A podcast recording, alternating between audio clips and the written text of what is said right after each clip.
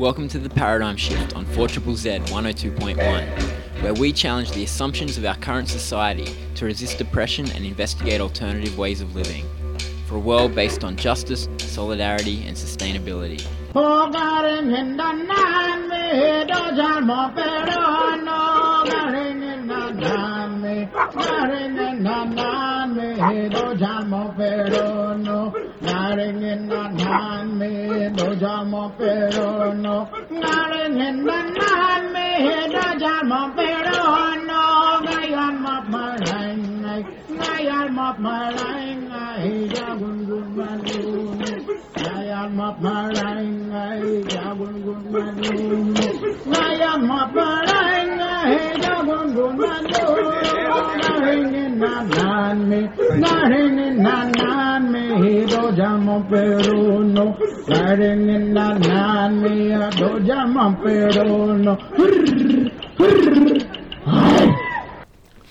Welcome to the Paradigm Shift on 4ZZZ 102.1 FM. It's your local community radio station that you are tuned to. And my name's Andy, and I'll be hanging out with you for the next hour. Coming to you this week from Awabakal land in Newcastle, Mooloobimba. I've been down here for the last week and a bit. And why I'm down here, well, that is what you are going to be hearing over the course of the show. I came for the People's Blockade of the world's biggest coal port. The port here at Newcastle transports coal from the Hunter Valley, of course, all the way out to my hometown of Mudgee, where there's 3 coal mines out there, and all across New South Wales, and exports it to the world. Just this little piece of maritime infrastructure contributes a massive proportion of the world's carbon emissions. And of course, there's many big companies that make a lot of money out of this, and many other people along the way, government royalties and things like that. But the other side of the equation is that these profits are causing devastation to the world's climate. So last weekend, around 2,000 people from across the country got together to paddle out and block off this port for 30 hours. And it was a lot of fun. It was a big sort of festival atmosphere, big communal cook-ups and music, dance, a lot of workshops, and a lot of good people from across the country hanging out, reunions of different activists who've been involved in different campaigns, everything like that. And also a high-profile act of mass civil disobedience for the climate, which many people would agree is something that we are going to need if we're going to have a chance of doing anything about the climate crisis. Our political system is just not proving up to the task at the moment. And so we're going to need some other way for ordinary people to stand up and have their voices heard. The organisers of this event, an organisation called Rising Tide, thought that this kind of very public mass civil disobedience is one way to do that. And so we will hear from Naomi Hodgson, one of those organisers. We'll also hear from Anna Sri, who is a Queenslander who came down and got arrested for the first time after 30 hours of blocking the port. There were about 100 people who then stayed out there to block the port for an extra few hours, refusing to leave and forcing the arm of the law to act on behalf of the fossil fuel industry. I guess it's a demonstration to us all, ultimately, of what our society is like. So we hear from Anna, and then I also speak to Hannah Doole, who is part of organising another climate event this weekend.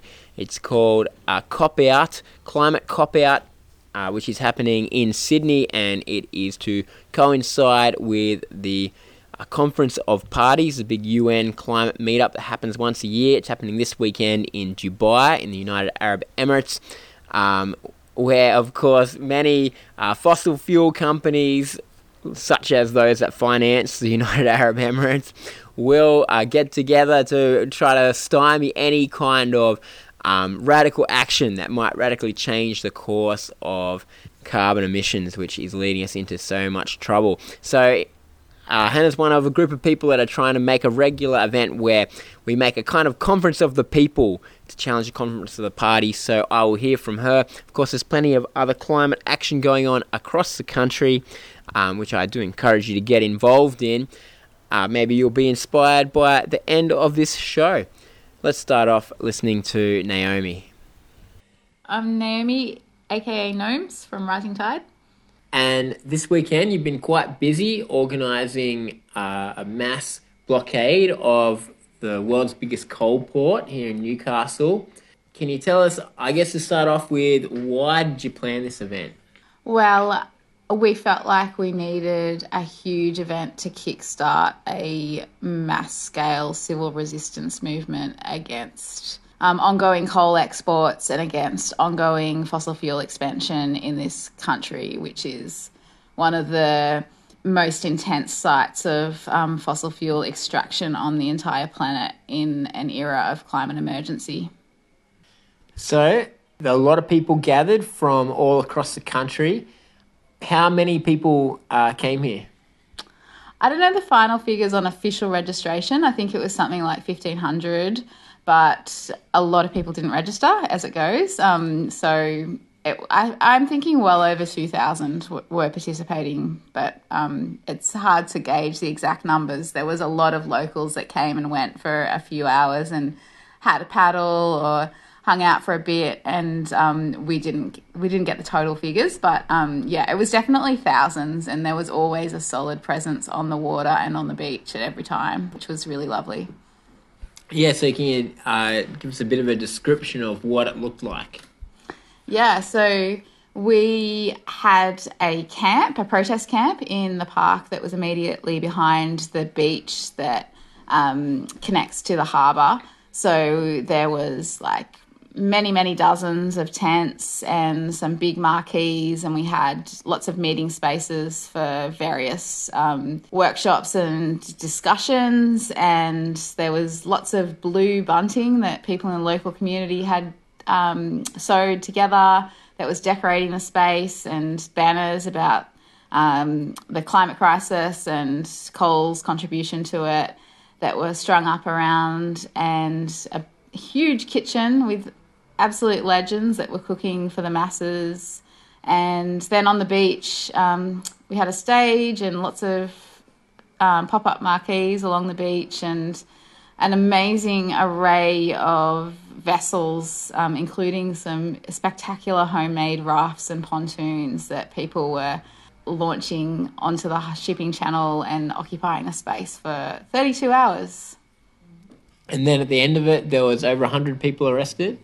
Yeah, so the police gave approval for the protest, sort of an unprecedented level of disruption that the police approved. They let us officially disrupt the export of coal from the world's largest coal port for 30 hours, from 10 a.m. on the Saturday until 4 p.m. on Sunday. And then over 100 people chose to remain in the shipping channel beyond that official approval period, and 109 people were arrested for that ongoing disruption of the coal export industry. So it was a big disruptive protest, but also it was a big party. There was live music and a lot of people gathering and a lot of frivolities. What's the importance of that, do you think? Or is that just a sideshow to get people there for the hardcore blockading?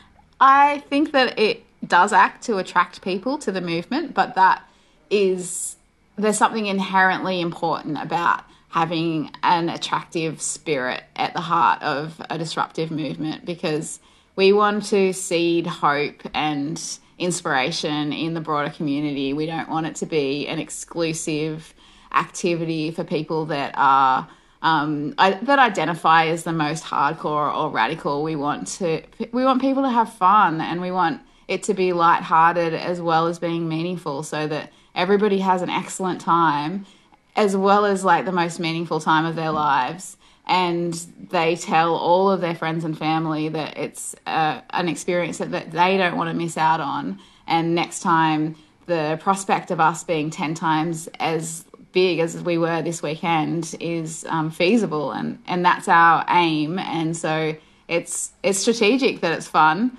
but it's also something that is important for expressing the way that we want the world to be. And you gathered people from across the country, and you did put the call out specifically and travelled around across the country asking people to come here. But then once people were here, there was sort of this encouragement for people to be with people from their geographic area and to build those connections. I guess what's the strategy, do you think, for that, of getting people to come to Newcastle but organising their local group? Well, choosing a focus for across this continent is important because we can build more power and momentum when we have a unified focus and have a landmark struggle. So Newcastle, as the site of the world's largest coal port, is an obvious one to choose. It's like a key battleground in the transition away from reliance on fossil fuels. But people have come from all over the continent, and their like lives and their communities in their home regions where it's more practical for them to continue organising, and so the connections and relationships that they can build with people that they live close to make sense in terms of building power and like the infrastructure that will allow us to continue to build our movement going forward. What is the plan going forward? There's been a bit of talk of a rising tide kind of strategy. What does it look like in the future? Well, 2024, we have huge plans. We intend on doing a speaking and action tour. So last year we did a bit of a tour to promote the blockade with just three of us, and that successfully built momentum towards bringing people here for the blockade that we just held. So next year, mid-year, we plan to have 50 to 100 people travelling from city to city, and not only doing public forums with frontline voices and high-profile people endorsing our approach, but also doing disruptive actions targeting decision-makers or fossil fuel companies, and demonstrating our DNA, which is to target the problem at its source with nonviolent direct action. So building momentum one city at a time and including people in those local areas as we go. So that's going to be a big thing mid-year. And then at the end of the year, about a year from now, we intend on having 10,000 people across 10 days of blockading. So similar vibe that we just had over the weekend. Protestable atmosphere. Music and workshops and talks, but also disruptive action and training in order to pull off that disruptive action and building people's commitment and interconnection with the growing movement at the same time. It was a big effort this weekend for 1,500, 2,000 people, but you're not feeling daunted by the prospect of 10,000? I think it's just necessary.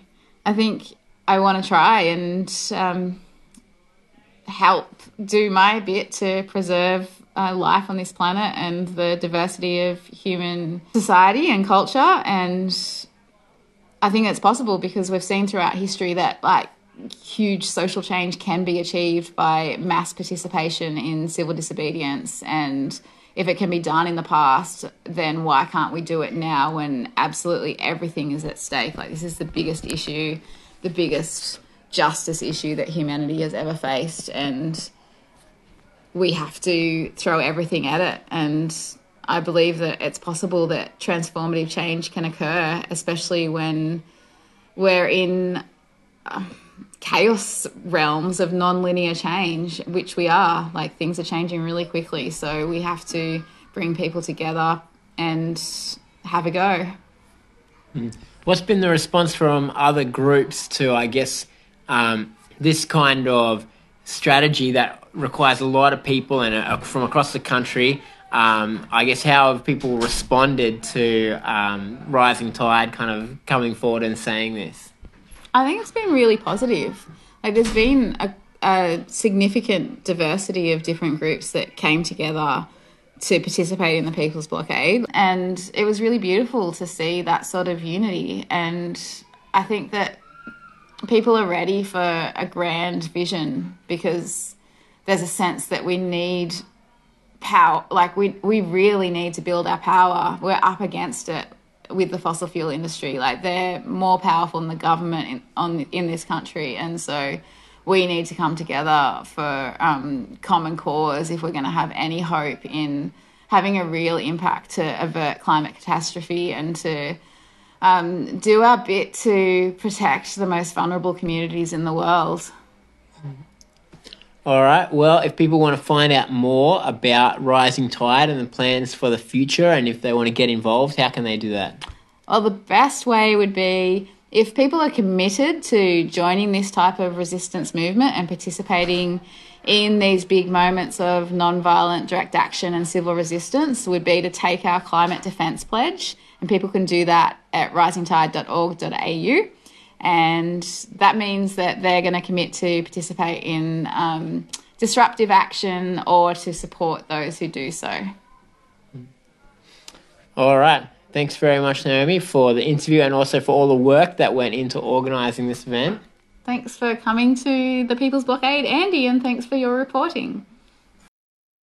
Naomi Hodgson from Rising Tide, and as she said, there will be more from Rising Tide, so keep your eyes peeled if it sounds like something that you would like to be involved in. Somebody else who was there is Anna Sri. She's a vet from the Sunshine Coast, and she was down there to paddle out in a kayak and block the world's biggest coal port, and in the end was one of over 100 people arrested for doing so. I sat down to have a chat with Anna about why she would want to do that. Hi, my name's Anna. I'm from Sunshine Coast, and I'm a veterinarian and public health advocate and climate activist. And you're down here in Newcastle, a long way from the Sunshine Coast, and yesterday you were paddling around in Newcastle Harbour when you were rudely interrupted by the police. Can you tell us what it's all about? How come you came down here, and what were you doing breaking the law like that? Yeah, well, I heard there's this group, Rising Tide, and they had planned a massive event over the weekend to have the harbour just occupied for over 30 hours. And so I thought it was a really great opportunity to raise awareness amongst the general populace about the impact of fossil fuels and especially coal, and I thought it would be really effective to have just a whole heap of people out there in the harbour, just creating that visual effect as well as just showing how much support there is for a different future. You were one of over 100 people that got arrested. I mean, do you think that's important, have like a big number, or do you think it's more important to be the one person who's doing it when nobody else will do it? How did that thought process go? Yeah, I think there's really a benefit to both. We have seen a lot of those kind of actions as well, with individuals just being really bold and brave and locking on potentially to equipment and things like that for long periods of time, or climbing onto bridges. Personally, for me, I just think physically it's not something that I could do, but I felt I could be involved in this action, so I wanted to do what I could. And I also thought, I know the organisers of this Rising Tide event have put a lot of effort into the planning, and they were really hoping to get a lot of people out there, particularly I think for the visual effect, and also to show just how many people are willing to get arrested for this kind of action. So that was kind of my thinking and how I wanted to be involved. What was the experience like of both paddling out where you're not supposed to, and then I guess going through all the arrest and things like that? Yeah, well, I'm not a huge paddler. I'm not super strong. I ended up on one of the barrel creations. If people are unaware, it was basically some big barrels joined together with some bamboo poles, zip ties, and some classic plastic chairs. So it wasn't the most seaworthy vessel. It was also very cumbersome to paddle.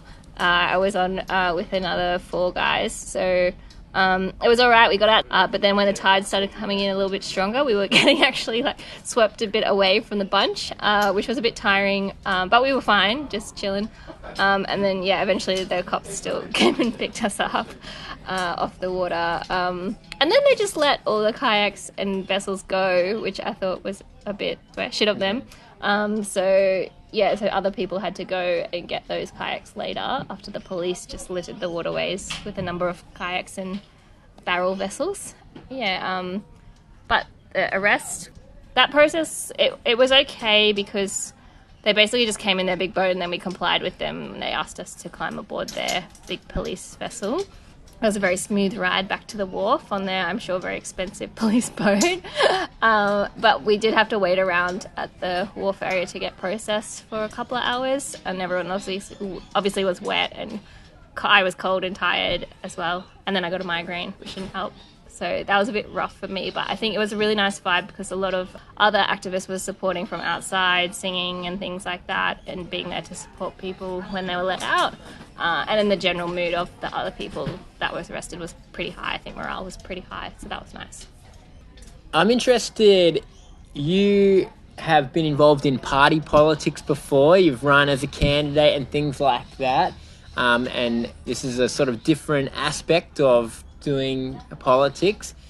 I guess, how do you think the two compare, and what leads you to do this one as well as trying in the past to do party politics? Yeah, I think, I mean, it's a bit of a spectrum in a way, but also just approaching issues from different angles. It helps to have the political support as well behind actions like this, and then I think actions like this just go to kind of stretch the window of what's possible and what the people actually want. There's only so much you can achieve by writing to your MP or signing petitions. So at some point, I think we have to recognise the situation that we're in. And it's kind of almost too late, really. We're actually at this point just trying to minimise the damage in terms of climate change impacts. So I think the fact that maybe some people might think that this is extreme is actually more surprising, given we've already seen the bushfires and floods as well in Australia recently.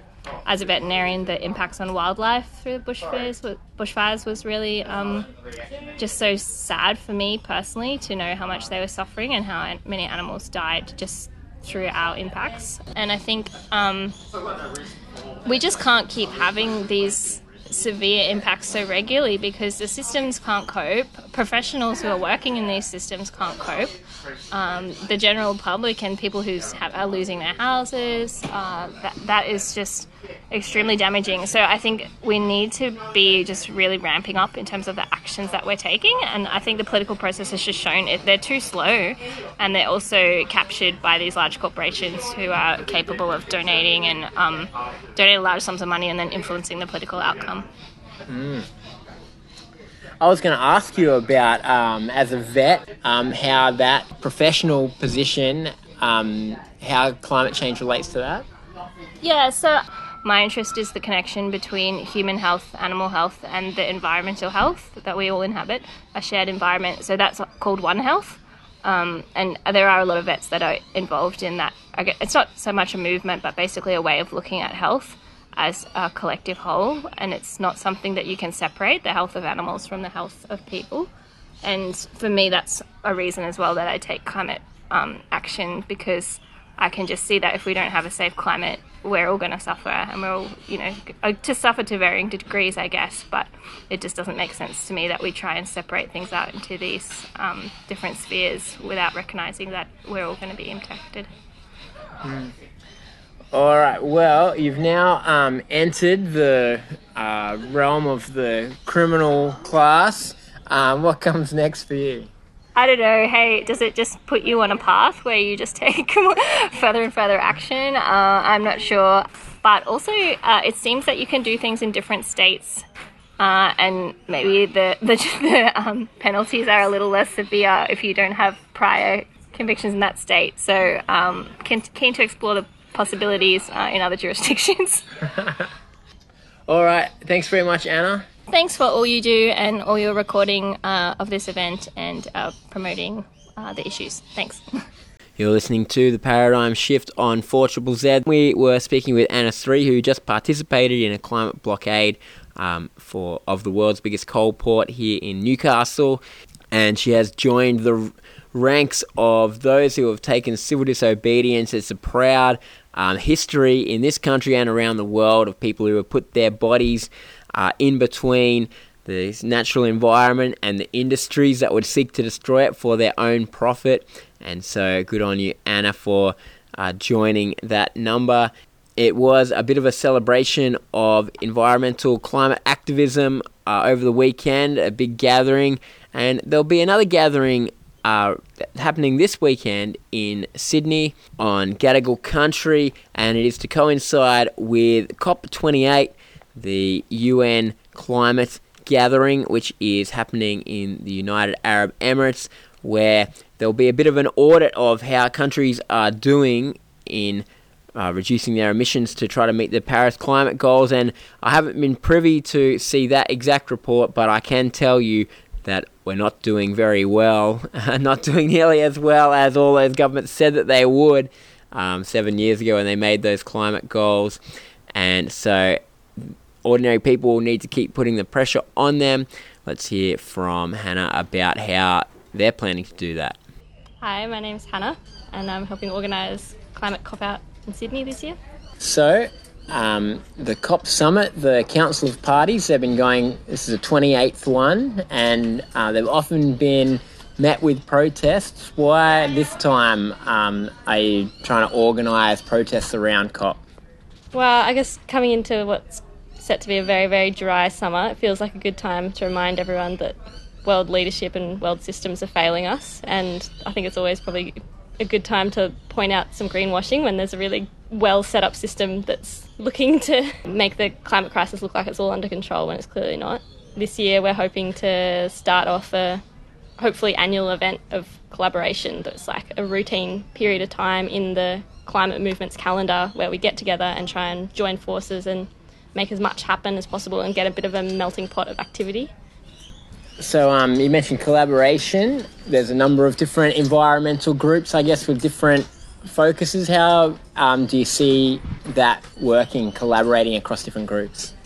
The mobilisation has a framework of just any action is good, all action goes that doesn't physically harm life. So we're welcoming all sorts of tactics that fit that criteria and supporting people to bring whatever action to the table they can, to invite others to join in on that and to support each other in those actions. So there'll be like a variety of different things happen throughout the days, and we're hoping small affinity groups will go and do side things that we don't even necessarily know about yet. And then we'll also have a community space at Addison Road where we're going to be meeting and having shared food to like have a sense of connection and meeting people and talking about the things that have happened. And that's also where the workshops will be based, so we can be learning from each other and hopefully like expanding our politics and our skills. How important do you think that is, people getting together in a shared space? Oh, it's essential. If you look at the radical climate spaces, you know, you'll see people recognising each other from like years ago and, you know, catching up on past projects or, you know, introducing each other to different people. New people coming in maybe will like develop their understanding of what's happening through conversations and through getting to know the people. It's often what keeps people around and gets people thinking about the world in new ways. It's like the world's not really set up for people to engage in like a side political project over here and have a great sense of meaning from it without the relationships, because like that culture and those spaces would just be so like stilted without the relationship. So sharing food and getting together is like a very effective way of like quickly building community and building a network that is, you know, willing and ready to expand their takes on the world and how they want to engage in it. So from Brisbane, some of us have been watching activism happening in Sydney. You've been a part of it. They're trying to organise, and there's certainly over the last couple of years been a trend of very heavy policing there, even since the change of government, I guess. What are the effects of that on trying to organise in Sydney, and what do you think about going into trying to organise this? How has it affected you? Oh, New South Wales Police's mandate to tackle protests seems to have increased from my observations, but also having lived in Brisbane for the few years prior to that, it's hard to know. It's definitely more extreme than what it is in Brisbane, and I think that a lack of street-based protest is like a big problem because it allows them to like further creep and creep like so that any sort of disruption is like just deemed super extreme, and they, you know, have the social license to go to these ridiculous measures of pulling over random cars and searching them that have nothing to do with the protest or whatever it is that we've seen in the last few years of them, you know, really increasing their policing tactics. I think it means that it's a really important time to be pushing back and to be bringing a variety of different groups together to be connected to street-based tactics, even if they're not doing them. And I think that that kind of increases the protection and the social license of those tactics. I think it's like also really important for the people that have been, you know, it was like these new alliances that have developed since like significant crackdown and the formation of Strike Force Guard, which is a strike force dedicated to policing protest. There's been like Protect Protest alliances. I guess actually they were primarily formed around the introduction of the new anti-protest laws. But I think that having those Protect Protest alliances, actually giving them clear invitations and opportunities to join the practicing of protest is really important, because I think that's really how we're going to protect protest, is by having more people participate in it. Will you be paying attention to what happens at COP and the decisions made? I mean, how much relevance do you think that has to Australian climate policy and then how Australian people need to be responding? Oh, I think it's definitely good that we watch COP so that we know what we're talking about. And we're going to start the whole period of action with a workshop exploring, you know, how Conference of Parties emerged, like the context of the UN, how that emerged, even going a bit further back, and what compatibility Conference of Parties has with creating meaningful climate change.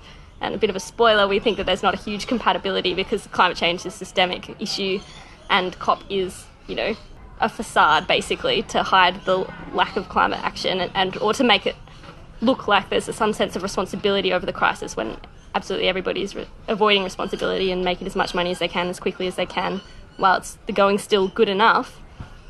So I think it's good that we follow what happens and also reflect on what's happened in the past, the outcomes that have come out of the past and how little has been done about them.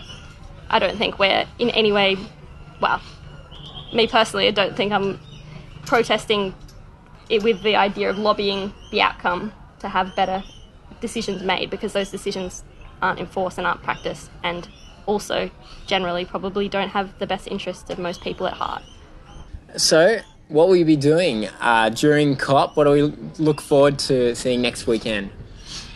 So we're going to start with a workshop on exploring COP and getting people to understand it a bit more, hopefully. And then in terms of the actions, on the Friday we've got an early morning bike ride. People from Brisbane might remember the Cycle for Climate that used to happen every Friday, so inspired by that. A slow bike ride through the streets of Sydney, and hopefully New South Wales Police can adapt to that happening. And then that Arvo, we're going to have a speak out in the city, just a small rally thing. And then the next day, there's a bigger rally organised by the Sydney Climate Coalition, which is a whole bunch of groups that come together. So we're kind of building it around that in the idea to get a bit more collaboration happening. And then on the Sunday, we're going to start with a panel on building grassroots power, and end with a workshop on what we want to do next year and how we want to make it happen, and if we're keen as a movement to embed this as a part of our activist calendar. All right, so people are interested in finding out more. How can they, by the time this goes to air, it'll already be happening, you'll be there. How can we follow from afar? So Climate Cop-Out is got a Facebook page where we can be posting some of the stuff that comes out. We've also got a website, climatecopout.com. And yep, you can sign up there, which will also get you on a mailing list, which could be good for future things. All right, thanks very much, Doole. Thanks, Andy. Hannah Doole, who's part of organising Climate Cop-Out protests this weekend in Sydney, and there is plenty of climate action happening around the country, as well as the one thing that's happening currently in another city and the other People's Blockade that just happened last weekend, which you've been hearing about on this show. There are more things coming up.